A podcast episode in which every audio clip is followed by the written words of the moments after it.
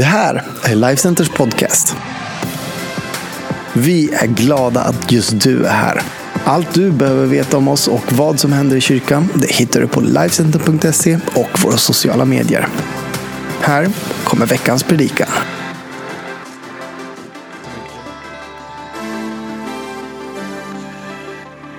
Tack Ulrika för de uppmuntrande orden. Du är väldigt bra på att uppmuntra. Det är en förmån att få vara här idag och predika Guds ord. Och fortsätta i det tema som Ebba och Pernilla så bra inledde. Vi känner nog alla till liknelsen om den barmhärtige samariten. Många av oss associerar säkert den barmhärtige samariten till personer som Moder Teresa till exempel. Barmhärtighet är inte bara centralt i den här berättelsen utan i hela Bibeln, i Gamla och Nya testamentet. Det går som en röd tråd genom Bibeln. I bergspredikan så säger Jesus: saliga är de barmhärtiga, de ska möta barmhärtighet. Läser man i Wikipedia så står det så här i definitionen om barmhärtighet. Barmhärtighet är den renaste återspeglingen av Gud i en människas liv. Liknelsen om den barmhärtige samariten i dagens text ifrån Lukas evangeliet, det tionde kapitlet. De första, de första verserna där är som en tennismatch i en dialog mellan Jesus och den religiöse laglärde människan som kommer till Jesus för att sätta honom på prov. Han var liksom en expert på skriften och de religiösa lagarna som fanns. Och nu kommer han till Jesus. Hans fråga var till Jesus: mästare, vad ska jag göra för att få evigt liv? Jesus svarar med en fråga som han så många gånger gör. Vad står skrivet i lagen? Hur läser du där? Mannen svarade tillbaka: du ska älska Herren din Gud av hela ditt hjärta och av hela din själ och av hela din kraft och av hela ditt förstånd och din nästa som dig själv. Jesus sa då till honom: du svarade rätt. Gör det så får du leva. Mannen som mötte Jesus, han summerade hela lagen och alla budorden helt rätt. I evangelierna så kan vi också läsa om hur Jesus på precis samma sätt sammanfattar alla budord i dessa två likvärdiga bud. Älska Gud och älska din nästa som dig själv. Men i den här texten och i det här mötet som Jesus har med mannen, eller som mannen har med Jesus, så nöjer sig inte Jesus med att mannen svarar rätt.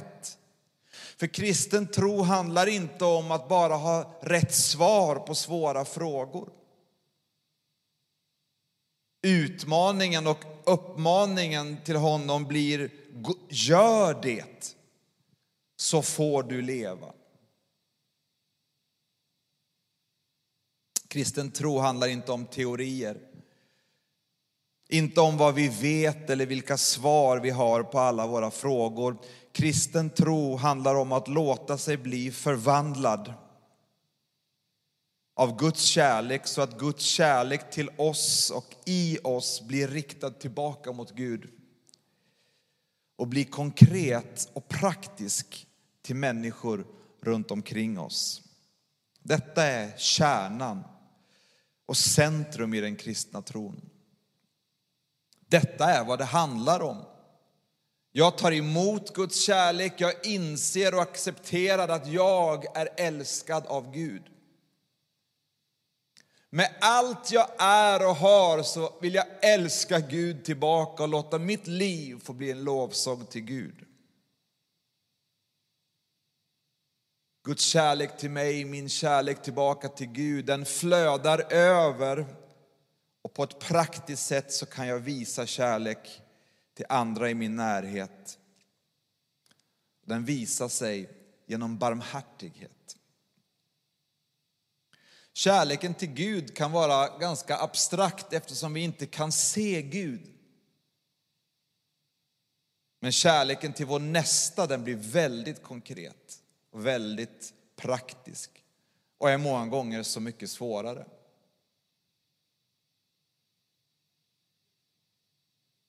Gud har visat oss barmhärtighet. Och vi utmanas att återspegla Gud genom att visa barmhärtighet mot människor runt omkring oss, vår nästa. Tillbaka till texten i Lukas evangeliet, det tionde kapitlet. Och den här dialogen som mannen nu har med Jesus. Jesus sa till honom, du svarade rätt, gör det så får du leva. Det här kunde ju varit slutet på samtalet. Nu hade mannen fått svar på sin fråga. Men då ville mannen rättfärdiga sig själv och så frågar han Jesus en gång till en fråga. Vem är då min nästa? Det är härifrån detta sammanhang som vi har hämtat frågan i, i vårt tema. Vem är din nästa? Och vi vill under flera veckor nu bearbeta texten, vara bedjande och söka Gud på ett personligt sätt och lyssna in som församling. Vad vill Gud tala till oss om genom den här texten? Vem är min nästa? Jesus svarar med att berätta liknelsen om den barmhärtige samariten. I slutet av liknelsen så ställer Jesus ännu en fråga till mannen. Vem av dessa tre tycker du var den nästa för mannen som råkade ut för rövare? Mannen svarade, den som visade barmhärtighet mot honom. Då sa Jesus till honom, gå du och gör som han. Fokus i samtalet går nu från mannens fråga, vem är min nästa? Till mannen, vem av de tre i liknelsen var den som älskade sin nästa bäst? Mannen försökte sätta prov på Jesus, eller sätta Jesus på prov, men möttes istället av en personlig utmaning. Mannen försökte rättfärdiga sig genom att sätta fokus på andra med sin fråga, men Jesus satte ljuset tillbaka på mannen med en ledande fråga om vem i liknelsen som var den som visade sin kärlek bäst till sin nästa. Prästen och leviten i liknelsen var personer som mannen såg upp till. De hade sina skäl och de hade sina anledningar till varför de gick förbi den rånade och misshandlade mannen. Den barmhärtige samariten däremot, han som gjorde gott, han tillhörde ett folk som mannen hade jättesvårt för. Judarna hade en jobbig historia med dem och de folk, det folket hade andra traditioner, andra tempel och ett annat sätt att tillbe på. Mannen som samtalade med Jesus umgicks inte med sådana som, dem, som nämns som den barmhärtige samariten.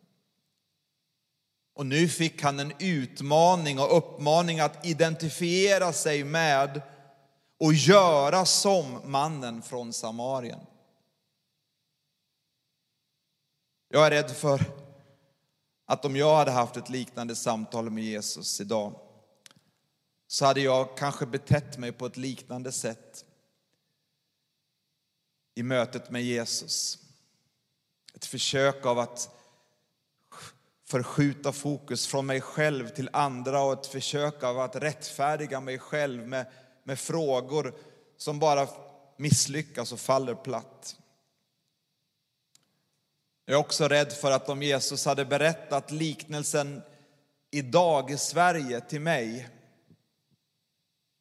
så hade han använt istället för prästen och leviten människor som jag ser upp till som föredömen inom kyrkan och den kristna tron, som också hade haft goda skäl och anledningar till att titta bort eller gå förbi den utsatte och den behövande i liknelsen. Jag är rädd för att jag skulle känna igen mig i liknelsen. Mera med prästen och leviten än med samarien. Jag vet att Jesus skulle utmanat mina fördomar. För jag erkänner att jag har fördomar. Jag erkänner att jag tycker det är jobbigt ibland med det okända, det främmande och det annorlunda. Jag kan bara föreställa mig vilken typ av människor som Jesus skulle använda idag som förebild och den barmhärtige samariten idag i liknelsen från min vardag. Jag är ganska säker på att han skulle använda en invandrare. Inte en finlandssvensk Jarmo som är mycket nära oss som svenskar, utan förmodligen en egenföretagare från en helt annan kultur som är okänd och främmande för mig. Jesus skulle utmana min bekvämlighet, utmana min trygghet. Han skulle be mig se upp till någon som är annorlunda och som jag vet lite om. Samtidigt, när Jesus utmanar mig, så fördömer han inte mig. Han kommer inte med dåligt samvete. Han, han vill inte få mig att skämmas eller känna mig skyldig. Han lägger inte ytterligare bördor på redan tunga axlar. Han ropar inte, kom igen, skärp dig, ta dig i kragen. Han har en förmåga att klä av mig alla mina ursäkter och alla mina goda anledningar till varför jag tittar bort eller går förbi. Jesus har en förmåga att se mig rakt in i hjärtat. Som föder en längtan av att bara vilja ödmjuka sig och vända sig till Gud och be om barmhärtighet för att kunna ge barmhärtighet. Han skulle inte bara fråga mig om jag känner till buden, han skulle utmana mig att gå och göra det. Att älska Gud och älska min nästa helhjärtat. Jag är övertygad om att om jag böjer mig inför Gud och kommer till Gud med min bön och min längtan, så fyller Gud mig med sin kärlek och sin barmhärtighet. Mitt kalla hjärta blir varmt igen och mitt brinnande hjärta börjar brinna igen. Mitt hårda hjärta blir mjukt.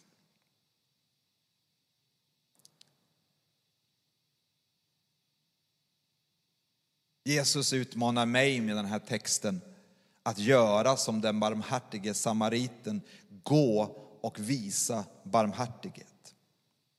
Det är två uppmaningar som mannen får i den här texten och två uppmaningar som talar till mig i den här texten. Att gå och göra det, att älska Gud. Och gå och visa barmhärtighet till min nästa. För mig så blir det en utmaning att tänka, att bygga sitt liv och väldigt konkret en privatekonomi på ett sådant sätt att jag har resurser, möjlighet och marginaler till att kunna hjälpa. För vad hjälper det om jag vill hjälpa men inte kan hjälpa? Det är inte bara tanken som räknas. Barmhärtighet är någonting praktiskt, någonting konkret som handlar om vad jag kan göra för min nästa. Jesus utmanar mig i texten att vara generös mot den som inte kommer kunna ha möjlighet att göra någonting tillbaka. Och jag blir också påmind om hur mycket generositet Jesus har visat mig när han förlät mig mina synder, visat nåd och barmhärtighet mot mig. Utifrån den skuld som jag har och vi alla har, som vi i oss själva är helt oförmögna att klara av att betala och bli fria från, men som Jesus har löst och förlåtit oss. Att hjälpa min nästa kan handla om att göra all skillnad för en person istället för att gå förbi behov på vägen mot att försöka göra så mycket för så många. Rikedom och generositet, det mäts inte i hur mycket vi har utan i vad vi är villiga att ge och göra.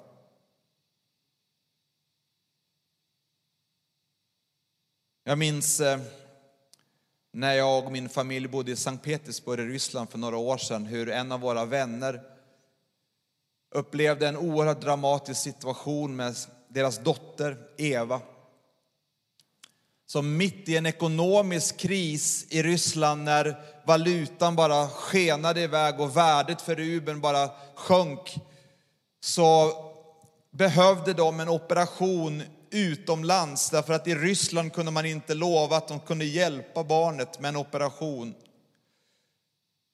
Det fanns inte chanser för att barnet skulle överleva en operation i Ryssland. Men i Belgien hade man funnit en klinik som var specialister, men det skulle kosta över hundratusen euro, över en miljon kronor för att rädda ett barns liv.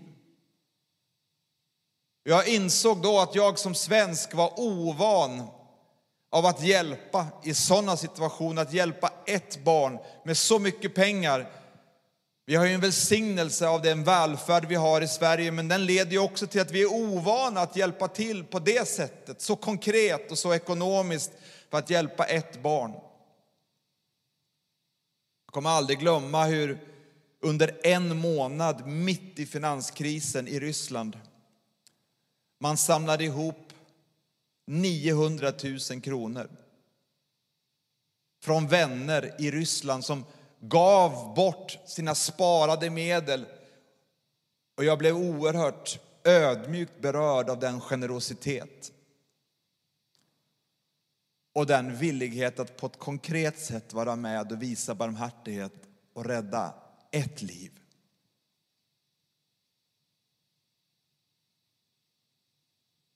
Jag blev ombedd att vända mig till Sverige och dela de här behov, det här behovet till vänner i Sverige. Jag kommer ihåg en familj, några vänner, som hade lagt undan pengar för att renovera sitt kök, sparat det och lagt undan det och öronmärkt det för köksrenoveringen. Men när de hörde om detta behov så upplevde de att de ville istället vara med och ge den summan för att rädda ett liv. Det ledde till att det sista som behövdes kom in. Och idag, så några år senare, så är Eva vid liv och blomstrar och lever tack vare att det fanns individer som var beredda att göra det oväntade, att visa barmhärtighet på ett väldigt konkret sätt. Men då behöver man ju också möjlighet, resurser för det och villighet att kunna vara med. Jesus säger till mannen i Lukas evangeliet: gör det så får du leva. Älska Gud helhjärtat, med all kraft, med allt förstånd, med hela din själ. Älska din nästa som dig själv. Här finns meningen med livet. Detta är livet. Det är det som ger oss den djupaste tillfredsställelsen. Det är det vi är skapade till. Det är vårt rätta element. Det är då vi är som fisken i vattnet, som fågeln i luften. När vi, får, vi är skapta för att älska Gud och älska människor. Gud, fyll mig på nytt med din kärlek. Än en gång och ännu mer. För jag vill med allt jag är och allt jag har älska dig. Hjälp mig att gå och visa barmhärtighet. Jag måste erkänna att jag har blivit omskakad och djupt berörd i förberedelserna av den här texten. Jag predikar främst för mig, till mig själv. Min önskan är att detta tema som vi kommer hålla på med under några veckor ska tala till oss som individer och församling. Min önskan är att jag ännu mer ska bli drabbad och berörd på djupet av hjärtat av Guds kärlek för att gå ut och på ett väldigt konkret och praktiskt sätt visa barmhärtighet. Min bön är att jag ska väckas. Att jag inte ska bli likgiltig eller gå oberörd förbi de behov som finns.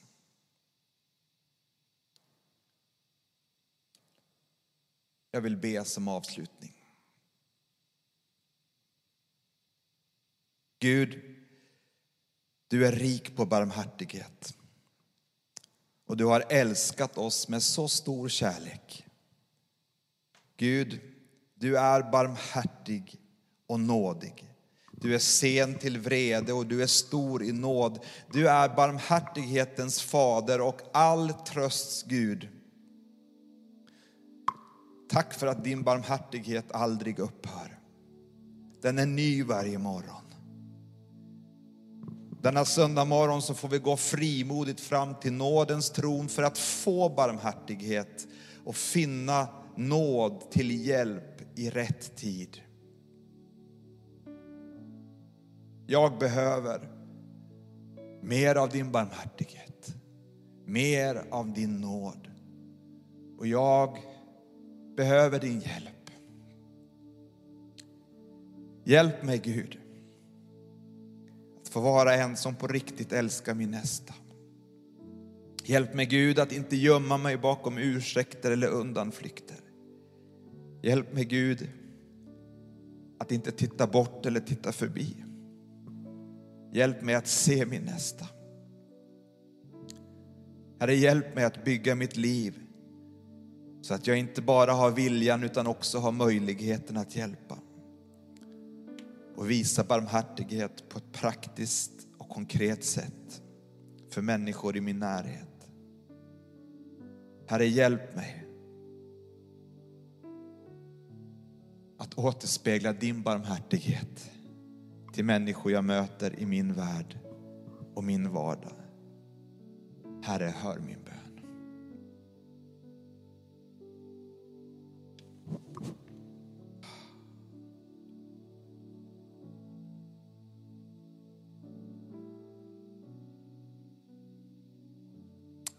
Kanske du ser det här idag, sitter där och lyssnar som för första gången upplever hur Jesus bankar på ditt hjärta. Hur du har blivit fått uppleva och erfara Guds kärlek. Där du förstår att han älskar dig. Och han har förlåtit dig dina synder. Och en längtan har fötts i ditt hjärta av att få ta emot hans kärlek. Bli förlåten. Bli frälst. Bli ett Guds barn och bli välkommen in i Guds familj, Guds församling. Varje gudstjänst givit möjligheten för dig att ta emot Jesus. Bekänna honom som Herre. Be om syndernas förlåtelse. Och ta ett första steg emot honom. Kanske det är också någonting som bara får dig att i hjärtat vilja vända tillbaka till Gud. Böja inför Jesus och säga: Jesus, jag behöver dig idag. På nytt vill jag leva på det sättet att min riktning och min längtan handlar om att älska Gud och älska människor. Vi vill som kyrka vara till för dig och vara i kontakt med dig. På skärmen så finns det till och med en sån knapp där du kan klicka för att få hjälp.